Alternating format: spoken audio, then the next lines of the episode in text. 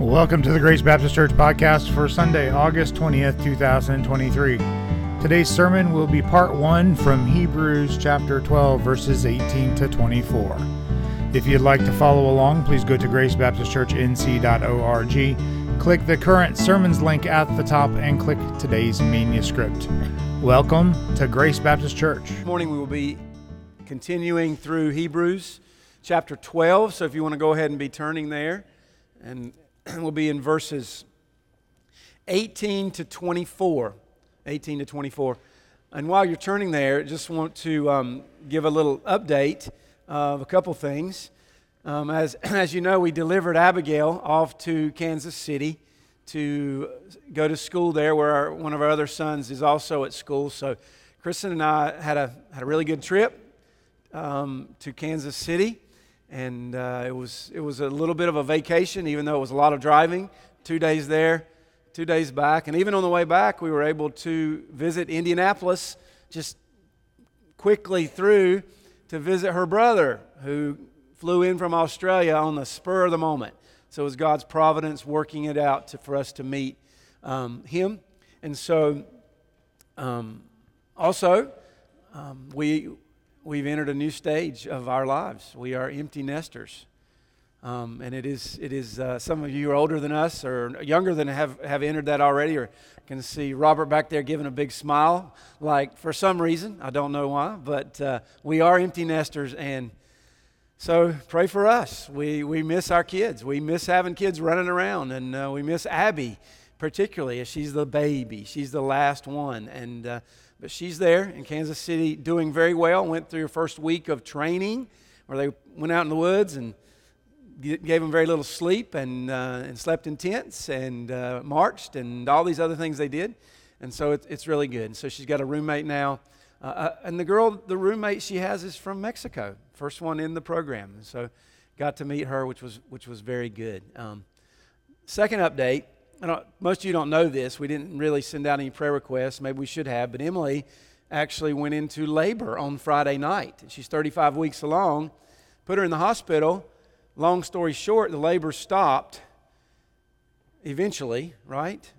And so they've sent her home as of last night at 11 o'clock. So we packed the car twice, and we're heading in the middle of the night Friday night and middle of the morning Saturday morning, and and so it's been quite the weekend. So please, I'll pray for her now, but please remember Emily um, during and, and Hunter during. And, and we have Nora this weekend because they gave her to us because they were going to have a staycation. Well, you're not supposed to go into labor on your staycation, okay? But she did, but she's out. So we'll keep you informed there. And so I'll pray for her in just a moment uh, when, when we begin. But with all of that in mind, it's good to be back here today um, and, and be in the Word. So let me read verses 18 to 24, and then we'll pray, and then we'll get started.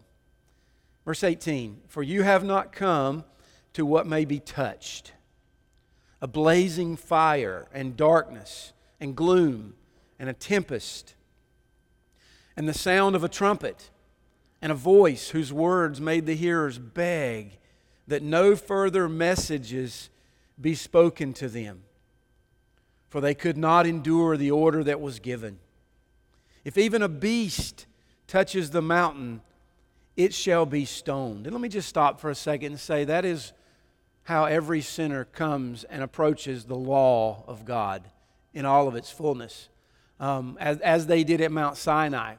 Um, God is holy, and um, because of Adam and his sin. We are we have come from Adam. We are all sinners. So when we come to the holiness of God, when we come to the law of God, just as they came to that mountain, this is what we experience outside of Christ. And that's what drew me. God used the law to draw me to Christ because I saw my sin before a holy God and I looked unto Christ and turned to Him who had taken my sin upon Himself. And so that's, we're going to get more to that next week because this sermon is, is part one of two. but let's continue reading. Indeed, so terrifying was the sight that Moses said, I tremble with fear.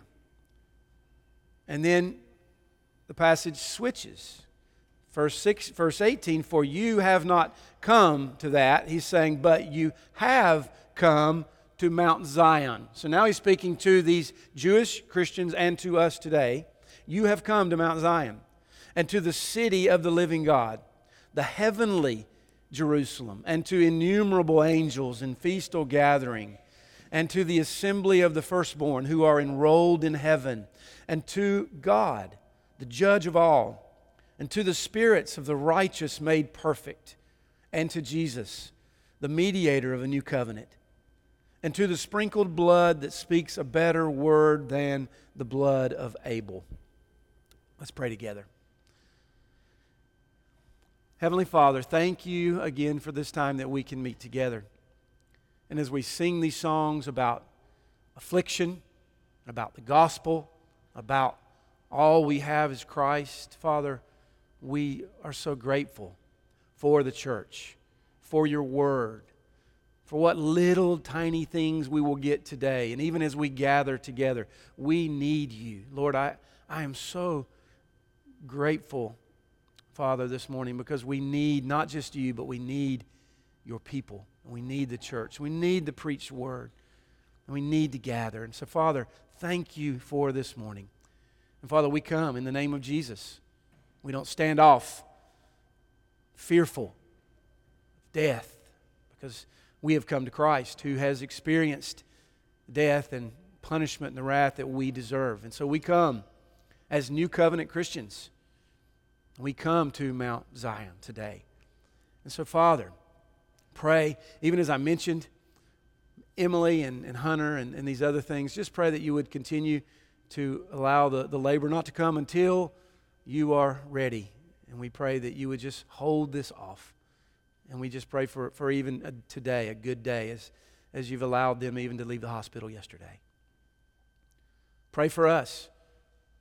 Father, as we look at these words, as we consider the gospel of Christ, that Jesus would increase, that we, that I would decrease, that Christ would be more beautiful, that these words would be, would come alive to us by the Spirit Father, in spite of me, as I always say, I pray that you would work.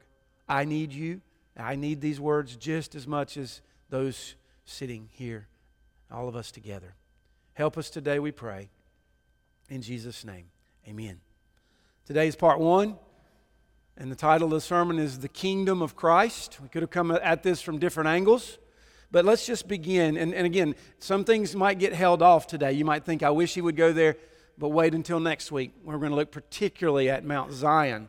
But let's begin with our context again with the book of Hebrews. The author is speaking to Jewish Christians in their day, particularly, speaking about the superiority of the new covenant over the old.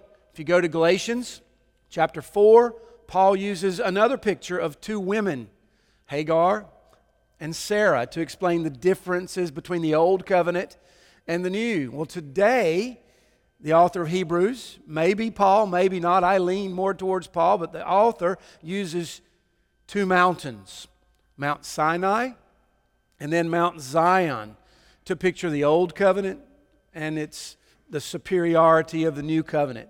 and so we must admit, admit, though, that the old covenant at Mount Sinai, when they were brought out of Egypt and they were there before the mountain, and God brought his law to Moses and to the people there at that time, it was very glorious and it was amazing. I mean, just to think about it, because we often think, oh, if God would just speak to me like that, I'd be all right. But we, as we will see, particularly next week, we have so much more in Christ. But think about it. There, brought out of Egypt, out of slavery, after being miraculously delivered, after 400 years there in Egypt, in the later years, particularly in bondage, God appears to them at Sinai. And he speaks with, with signs and wonders, as we have read through this text. He speaks with, as, as, as verse 18 says, with blazing fire, darkness, gloom, and a tempest, a storm. And, and so there on the mountain, through Moses, God gave his people these laws, which now we call the law of Moses and he, he establishes his covenant with them. He sets them apart as a people particular, chosen people, special people before him. And then he says, I am God. This is how you are to worship me. And here he gives specific, later written down words of exactly how they should act and what they should do in their worship. Can you think of anything more amazing, if you really think about it like that, than what happened there at Mount Sinai? But if we move forward today as Christians, with the coming of, of Jesus, we find, the book of Hebrews says, a better covenant than that one. And if we move over to verse 28, if you look there with me, he describes those who are now under this new covenant as those who have come to a, verse 28, a kingdom that cannot be shaken, which may be, if you've got the ESV, that's the cap, that's the, the heading of your of your Bible, of this section. So he says, that is what we've come to. We've come to a kingdom that cannot be shaken. Look at verse 22.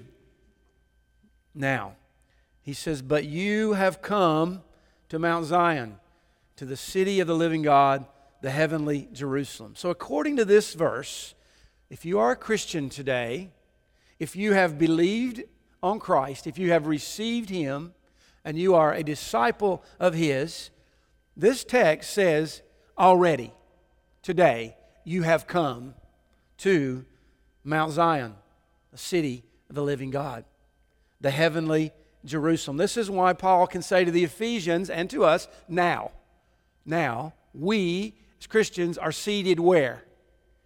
In the heavenly places with Christ. Now, now. So he's saying to these those Christians and to us today, we have come to a city now already in Christ.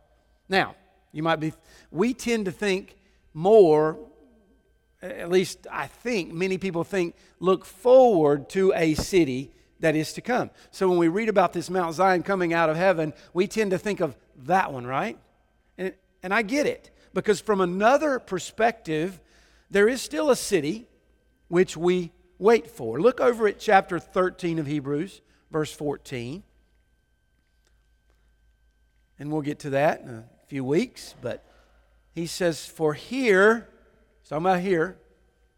We have no lasting city, but we seek the city that is to come. There's always a tension between the already and then the future of the, of the not yet. And there are many places in the New Testament, particularly, that speak about that city which is to come. But let me, let me say, today, with this in mind, with this tension here, these verses are not speaking about that city to come, okay? They're not. They're speaking about today, here and now. Verse 22, it's already it's very, very clear. So, with this in mind this morning, I want to consider these verses and next week as speaking to the kingdom, verse 28, kingdom of we have, that we have in Christ. and I want to answer some questions like what kind of kingdom do we serve?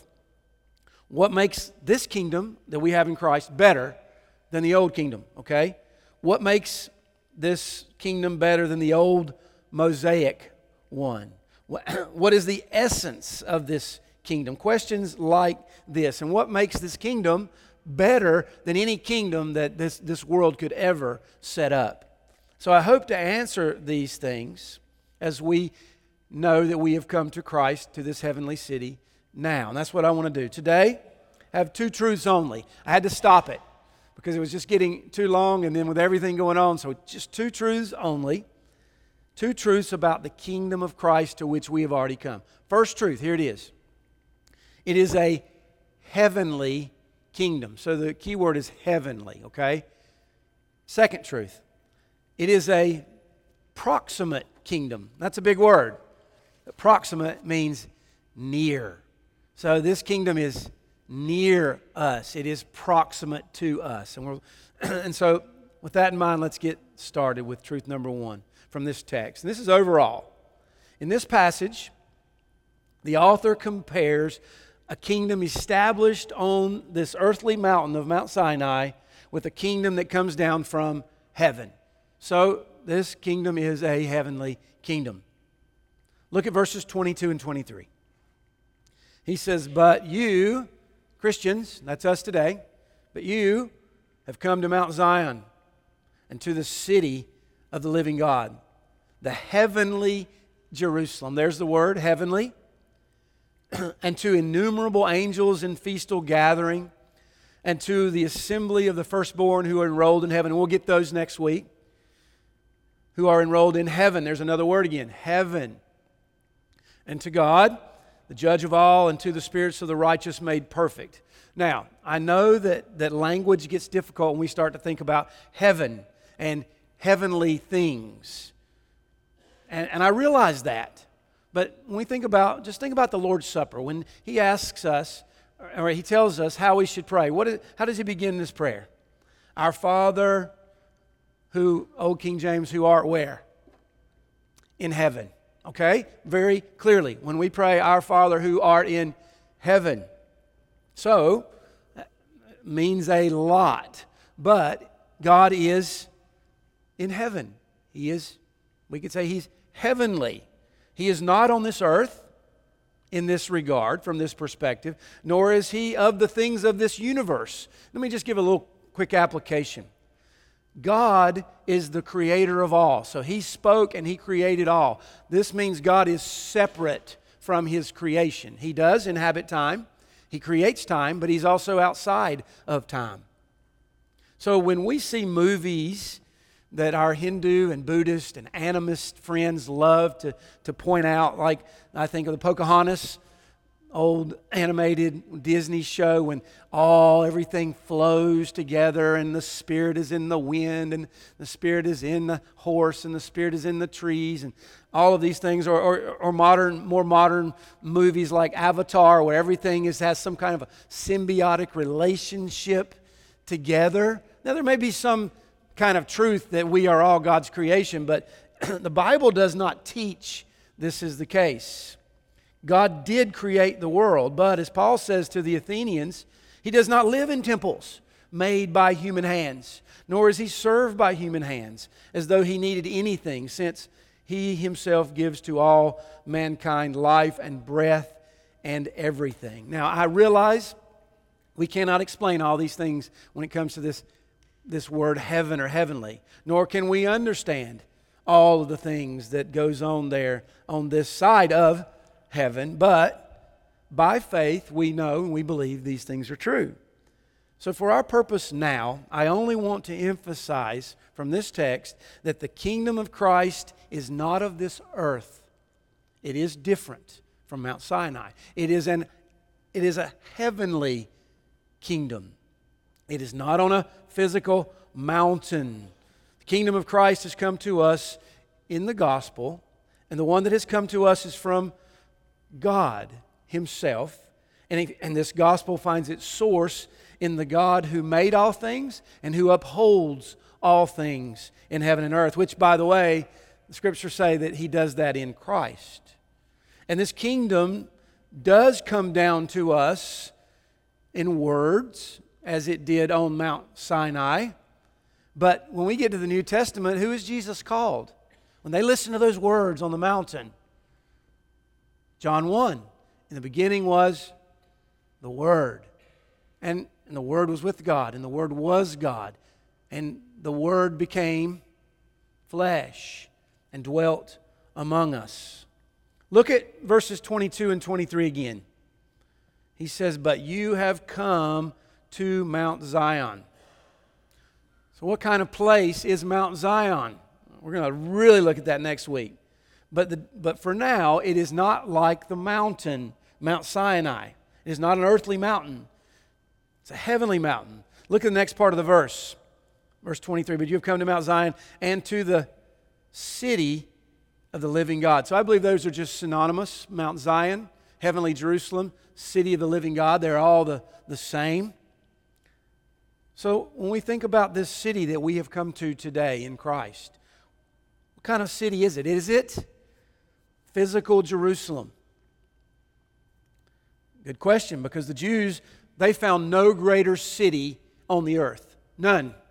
The Muslims today would look at it, many of them might see it as the first, but but most of them would see it as the, probably the second greatest city on the earth. But the city about which we read here in this text is no earthly city. It is not an earthly Jerusalem. So, if you would, turn with me to John chapter 4 because Jesus is going to allude to this teaching in Hebrews, okay? He's going to, to teach this to a Samaritan woman. You probably know the passage. I use this passage a lot in my preaching, I tend to refer to it a lot. so, Jesus goes to Samaria there with his disciples on his preaching, teaching tour. And as he goes through Samaria, which he had to go through, he finds a woman at a well, a famous well there in Samaria. And do you remember what he says to the woman at the well? Well, let me, let me go back on the story just a little bit. He comes to this well in the middle of the day, and there's a woman there, and it's very, very hot, which shows that she came at a time when nobody else would see her, because we find out she had five husbands, and the one she was living with was not her husband, and so she probably was not well respected or thought of in the community. and so she, com- she comes there, and there's Jesus. And he has a, and she and Jesus, they strike up a spiritual conversation, um, which, by the way, we as Christians should be having with our friends and our neighbors and our, those whom we work with. We should be doing this often. But Jesus has this conversation with her. And there in the beginning, Jesus actually points out her sin. And then what does she do? She tries to change the subject, change the conversation, and she tries to move away from her sin to a more general topic, such as worship, which she doesn't realize that she's trying to, to move off the topic, but with Jesus, she's moving to the main thing. And so she says, Hey, Jesus, our fathers, the Samaritans, they worshiped on this mountain. So she pointed at the mountain close by, okay? But you Jews say that Jerusalem is the place where people must worship, thinking of Mount Sinai. And so here she, she changes the subject to a physical conversation about mountains. And if Jesus were a good Jewish Pharisee, what would he have said to her? He would have said, Yeah, absolutely. You need to get back over here to Mount Sinai. You need to come back to Moses and the law. You guys left us, you separated from us. You need to come back. But Jesus does not tell her this at all. He says something else to her. Here's what he says He says, Woman, believe me, the hour is coming when neither on this mountain nor in Jerusalem will you worship the Father. But the hour is coming and now is here. Because Jesus was there with her. And it was still by faith that always anyone ever believed. So he says, It's coming, but now is. he says, When you will neither worship in Jerusalem nor on this mountain. When true worshipers will worship the Father in spirit and in truth. There's coming that time. It's coming. It's here now and it's coming. He is saying, really, exactly what the author of Hebrews is saying in verse 22. Look back at verse 22 of Hebrews 12. So turn back there quickly. But you have come to Mount Zion. So he's not talking about the earthly mountain, is he? Exactly what Jesus was saying to this woman at the well. This, our author is telling those Jewish Christians who they've come to in Christ, and that is the same for us. But you have come to Mount Zion and to the city of the living God, the heavenly Jerusalem. In this same passage, the woman says to Jesus, I, she tries to same, change the subject again. I know that one day the Messiah is coming, God's messenger, God's one from heaven. He's coming, and He's going to tell us the truth. And so, in other words, if you might be telling me some truth, but hey, the one that's coming, he's going to tell me the truth. Do you remember what Jesus says to her? He says, uh, this is my paraphrase. He says, Woman, the one you are speaking with is him. I am that one from heaven. And so the gospel, the kingdom of God, has come to us today in the gospel of Jesus Christ, the Son of God. And you know what? He is more than a man. this is what the author of Hebrews has been explaining to us from the beginning. Look with me, if you would, back to Hebrews chapter 1.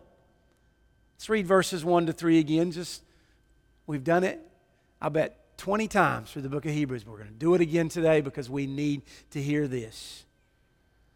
And again, our context is heaven. Jesus, the man, but who else is he? Long ago, at many times, in many ways, God spoke to our fathers by the prophets.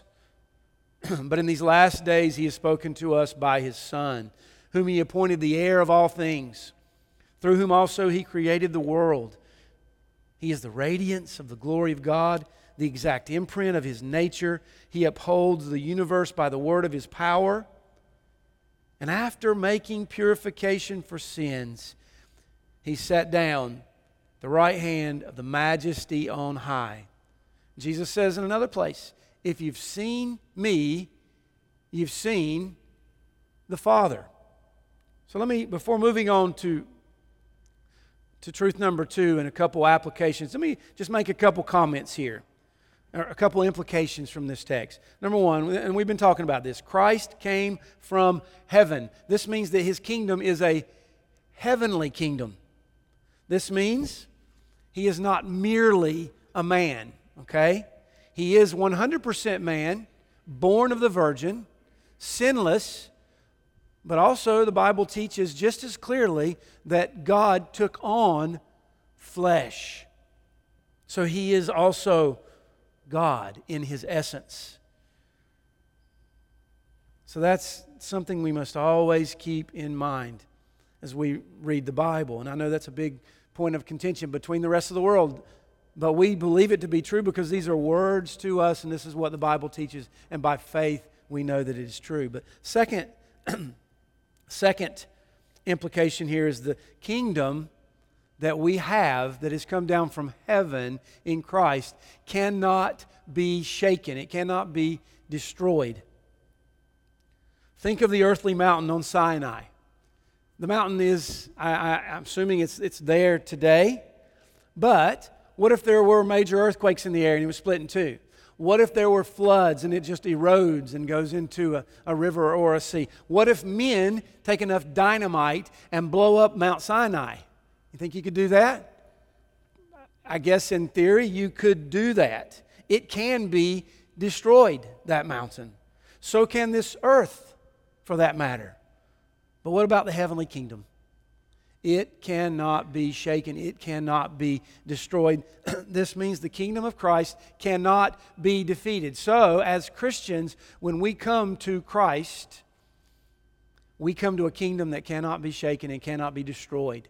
In fact, it is the only one. And if we do not come to that kingdom, we will perish with everything else.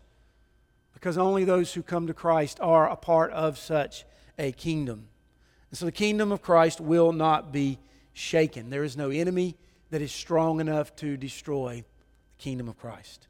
So that's number one. I know it was a bit long. Next week we're going to delve into some more specifics there. But the second truth this morning is the kingdom of Christ is a proximate kingdom. So proximate means near, proximity. I am near proximity to JB and Ellie right here, and just a little bit nearer to Scott and my wife. In other words, the kingdom of Christ is near. It is, we might say, it is upon us. As Jesus told the woman of the well, there's a time coming and is here now because he was standing right there with her. So, as Christians today, it is true for us to say, we can say, that the kingdom dwells within us. We could say that in some manner of speaking. The kingdom of Christ is a kingdom where all its inhabitants are near to God. So uh, you think besides you right now, Kristen has nobody near her right now except the, the Lewis family who takes care of her often. We appreciate that. But the person sitting next to you are near that person. Well, as we're going to see, the kingdom of Christ is actually more near to us. But in all of the nations of the world, with all the peoples and all the ethnicities and all the languages and all the colors and all the socioeconomic places, all God's people have the same proximity, nearness to God. So, in this way, the new covenant in Christ is better than the old. Look at verses 18 to 21. For you have not come to what may be touched a blazing fire, darkness and gloom, tempest, sound of a trumpet, voice a voice whose words made the hearers beg that no further messages be spoken to them, for they could not endure the order that was given. If even a beast touches the mountain, it shall be stoned. Indeed, so terrifying was the sight that even Moses said, I tremble with fear. At Mount Sinai, in this perspective, there's really no touching the mountain at that point, especially when God was there speaking to Moses. It was the opposite. They were not even to come to the mountain at all. Even the cattle could not go close without dying. The people begged that God would not speak to them. And again, in His holiness and in their sin, that's what they saw as God brought His holy laws to them. They could not endure His holiness and His wrath upon their sins. And even Moses, the most humble man to walk beside the earth besides Jesus, according to the scripture. The, the man who was God's special person, the mediator, even he was saying, I fear and I tremble because he too was a sinner. But this is not the case in the new covenant. I mean, think about your lives as Christians today. When I stand up here and speak, for the most part, are you standing in fear and trembling when you sing songs about Christ and you know your sins are forgiven? Do you feel a distance? No, you feel near. Because this, we live in the new covenant. John the Apostle writes, here's what he says about Jesus. He says, speaking of the gospel, the gospel of Christ, that which was from the beginning, which we've heard, which we've seen with our eyes, which we've looked upon, and we have touched with our hands concerning the word of life. the life was made manifest, and we've seen it. We testify to it, and we write these things so that, so that our joy may be complete. Does this sound like a man writing in fear? It does not. He speaks of hearing and seeing and touching and still having great joy. Can you imagine them hearing and seeing and going to the mountain at that time and coming away with joy? See the difference there? It's what he's doing. This is the incarnation of Christ that he speaks of. This is why Jesus came. He is Emmanuel.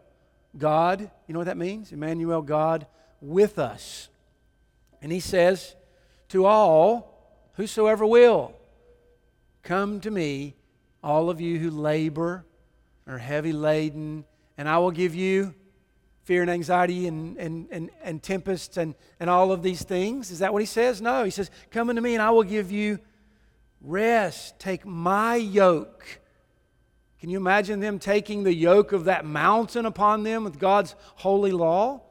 And he says, Take my yoke upon you and learn from me, for I am, I am gentle this is the Son of God speaking to us.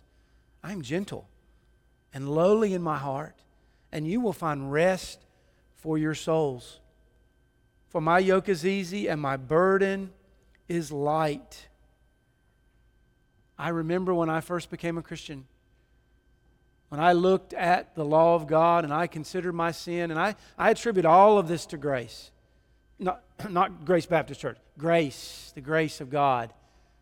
And as I lived my life and went my way into college, someone started to speak to me about the Bible, about God, about the Son of God, and, and, and, and words were read to me like, For God so loved the world that he gave his only begotten Son, that whoever believes in him will not perish, but have everlasting life. And, and some verses like that and started to speak to me. And I thought, you know what? I am such a sinner. And I remember, you know, hearing those words from preachers, friends over a period of a few months, and then getting into my bedroom and reading the book of Revelation. And I must say that as I came, there was this feeling of I am at Mount Sinai, and there is fear and trembling. But yet, when I came to Christ, I knew that He had died for my sins. He had taken the punishment that I deserved upon Himself on the cross. And instead of fear and trembling, which is what I had when I looked at God's law and God's holiness, and I looked at my life and I looked at all the things I was lying and deceiving people about my own life, looking back to even my own baptism as something, I, I, I had fear and trembling. But then I realized that Christ had died for my sins. And this is the new covenant. This is what the writer of Hebrews is telling these Jewish Christians. Look at Hebrews 7 19. Let's turn over a page or two. For the law made nothing perfect. The law just tells us our sin, but we cannot stand up against it because all have sinned and fall short of the glory of God. But on the other hand, a better hope is introduced through which we draw near to God. So he's saying, in the old covenant, all it, all it brought forth was fear and trembling. But in the new covenant, now we draw near to God. Hebrews 7 25. Consequently, he is able to save to the uttermost. That means to, to the ends of the earth, to the ends of sin and how far it goes. He is able to save to the uttermost those who draw near to God through him, since he always lives to make intercession for them. So let me ask this question. In the new covenant, how near are we? How near are we? Well, in Christ, we are not just outside the mountain area waiting for the wrath of God to fall upon us. In Christ, we are more than near. I don't know how to put this but we are more than near. How? By the Spirit. Jesus, it's one of the things that Jesus says. In fact, I think it's the main thing that Jesus came to do. If you read John 14, 15, 16, 17, he speaks about uniting. He's united with the Father, and he wants to go and get those who are his and, and unite them to the Father. And how does he do it? He does it by the Holy Spirit which is something new in the New Testament that happened at Pentecost. Now, people were still saved by faith, looking to the promises, and I'll admit, through all of my years and thinking and preaching and through all of these things, I don't understand all of the ins and outs of the, the change between the old covenant and the new with the coming of the Spirit, but it is, it is clear that, that all of God's people, it's like moving from a well water to city water where everybody's connected together by the Holy Spirit. And so we are more than near by the Spirit. In the old covenant outside of Mount Sinai, they could not touch it. They were far off. But in the new covenant, we are united to Christ. Doesn't Jesus say, I am the vine, you are the what? You're the branches. Is there, is there, is there, is there any blockage between the vine and the branches? No. So today, I'm going to have to stop here and have just a couple applications as we end. And so wait for next week.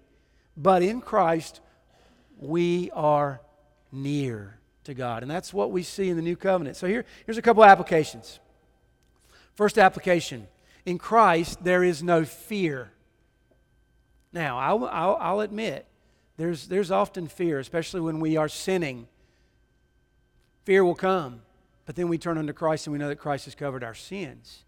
And that's, that's you know, I don't know where you are at. If, if, if it's a continual sinning, continual sinning, and you're never have yet come to Christ, or whether if you're having fear, it is just that you are sinning in some way and you need to repent and come back. But whatever the case, in Christ there is no fear. The thunder and the lightning and the awesome darkness at Mount Sinai, the fearful voice. My, one of my favorite stories is Jesus in the boat with his disciples. They go out on the, the Sea of Tiberias. There they are, and Jesus is sleeping because he's tired from preaching all day and whatever. And the disciples are up on top, is the way I picture it. But Jesus is sleeping. And all of a sudden, the worst tempest they had seen is fishermen. They know they're going to perish. They know they're going to die. If this storm continues, they will die. Just like Mount Sinai, that's what they thought. They could not go near. And then what do they do? They run to Jesus. Well, they don't run very far, they're in a boat. They go to Jesus, and Jesus rebukes their faith. but he says to the storm, Peace, be still. Oh, that is what Christ does when we look at the law of Moses because he laid down his life on the cross and he takes the wrath and the punishment and the sin that we deserve. All the things you've done this morning or this week or last month, whatever they are, and all the sins you will commit in the future, He lays down His life as a sacrifice for your sins if you are a Christian. And what He does for those of us who draw near to Him and we come to Him, then we have no fear as they had in the Old Covenant. We know we've broken his laws, but Christ, listen to some verses. Galatians 3:13. Christ redeemed us from the curse of the law by becoming a curse for us. 2 Corinthians 5:21. For our sake he made him to be sin who knew no sin, so that in him we might become the righteousness of God.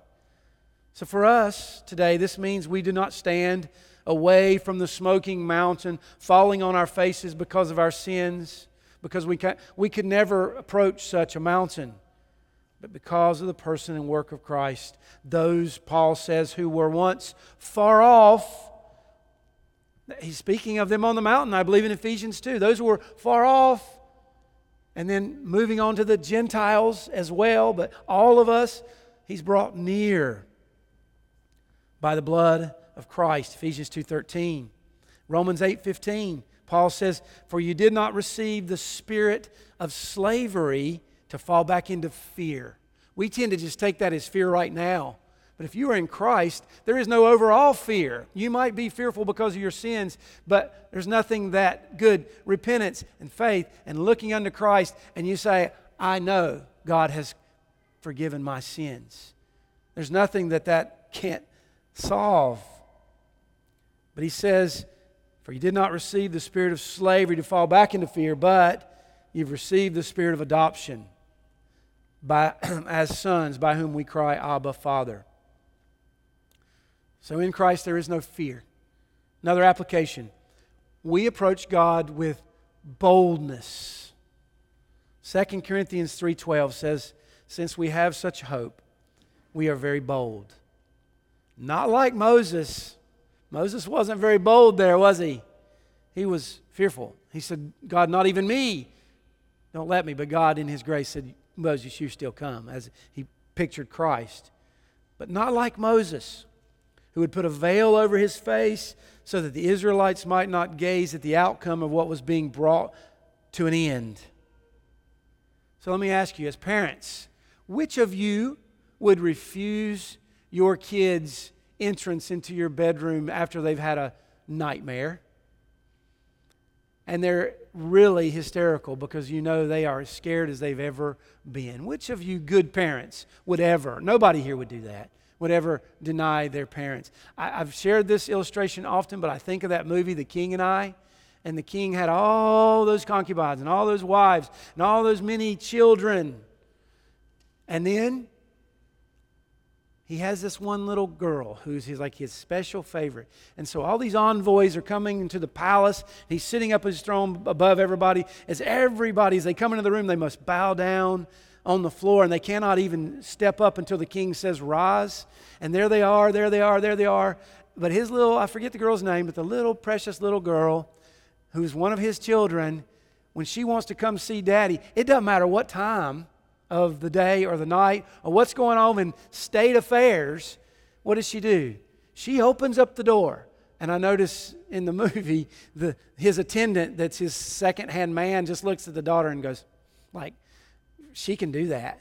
She runs. She doesn't bow and kiss the floor. She runs all the way up to her daddy and she jumps on his lap because she has to tell, if I remember right, about the sickness of, of, of, of someone else. Or the, I forget exactly what was going on, but what she had to tell him was very important to her. And did he deny her? He didn't even say, hey, honey, wait a second, honey, bow down.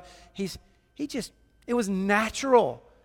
And so I think that's a good picture because such is the case with all God's children at any time, anywhere, whether it's on Mount Sinai or on the, if you happen to go to Samaria or you go to China on the wall, whatever, we have access to God and He is near and we approach Him with boldness. Now, with that in mind, I'm going to bring us to a close. There's much more to say this morning about the comparison between the old and the new, which we're going to hit that next week. We're going to really look at Mount Zion a lot more in, in specifics. but this week, I just want to end with just thinking for a second about the Lord's Prayer again. Jesus teaches us to pray Father, I'm gonna, I, I memorize the old King James, Our Father who art in heaven, hallowed be your name. Your kingdom come, your will be done on earth as it is in heaven. Give us this day our daily bread. forgive us our trespasses as we forgive those who trespass against us. Lead us not into temptation, but deliver us from evil. For thine is the kingdom, the power, and the glory forever.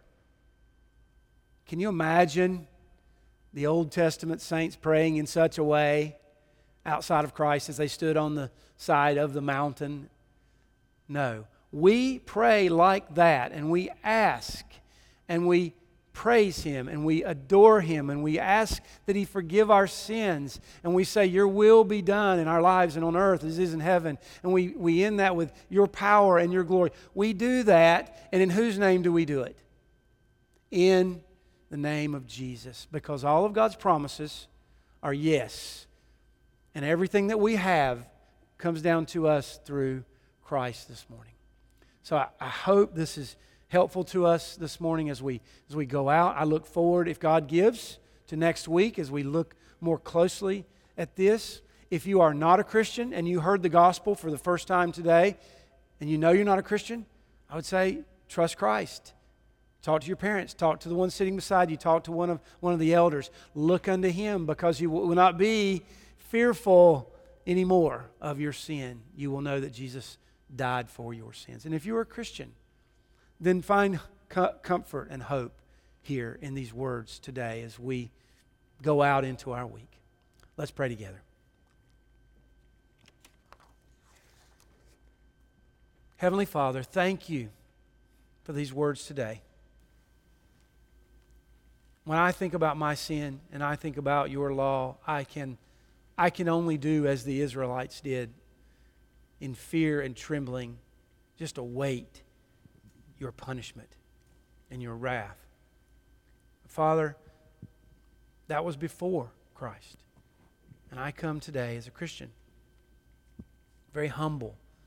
Father, we're all humbled, and we pray that you would forgive us our sins Help us to walk in godliness. Help us to look unto Christ. May He be more beautiful to us. May we love Him more, cherish Him more.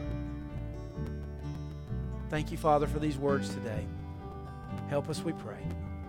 In Jesus' name, amen. Thank you for listening to the Grace Baptist Church podcast. You can listen to past sermons at podbean.com.